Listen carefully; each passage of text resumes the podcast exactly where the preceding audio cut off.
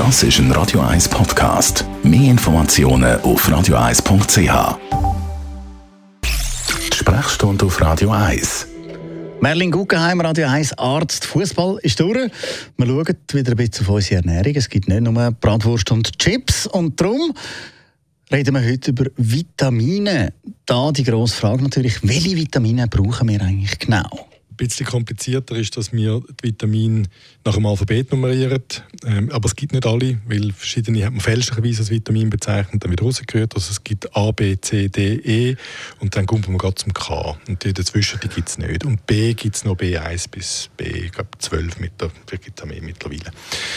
Und brauchen wir alle, das muss man klar sagen. Das, und, und die meisten davon sind sogenannte essentielle Stoffe. Das sind Sachen, die wir unbedingt brauchen, weil die ganz viel Aufgaben wahrnehmen in unserem Stoffwechsel. Die sind keine Energielieferanten, also das ist nicht Benzin für den Körper, aber so, das sind Stoffe, die aus dem Stoffwechsel nicht wird ablaufen Und das Problematische am Ganzen ist, dass man außer Vitamin D, wo man aus Cholesterinvorstufen mit Sonnenlicht selber synthetisieren können, ähm, keines von diesen Vitaminen im Körper können produzieren Das bedeutet, wir müssen sie über die Nahrung aufnehmen. Und wenn man sich jetzt so ausgewogen ernähren welche fehlen einem dann da? Welche Vitamine? In unseren Breitengraden ist das Vitamin D äh, das, was man eigentlich am ehesten sollte substituieren Das Vitamin D produzieren wir mit dem Einfluss von Sonnenlicht und das ist gut möglich, ich sage jetzt einmal, irgendwo zwischen März und November. Da lange 20, 30 sagen wir 45 Minuten irgendwo an der Sonne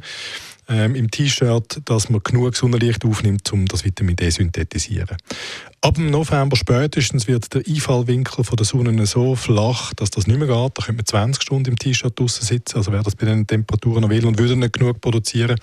Und darum muss man das Vitamin D aufnehmen und viele Ernährungswissenschaftler empfehlen mittlerweile, dass man das ähm, das ganze Jahr substituiert. Danke vielmals. Dr. Merlin Guggenheim, mehr von der Radio 1 Sprechstunde gibt es dann bereits am Mittwoch zur gleichen Zeit, am gleichen Ort oder natürlich jederzeit auf radio1.ch.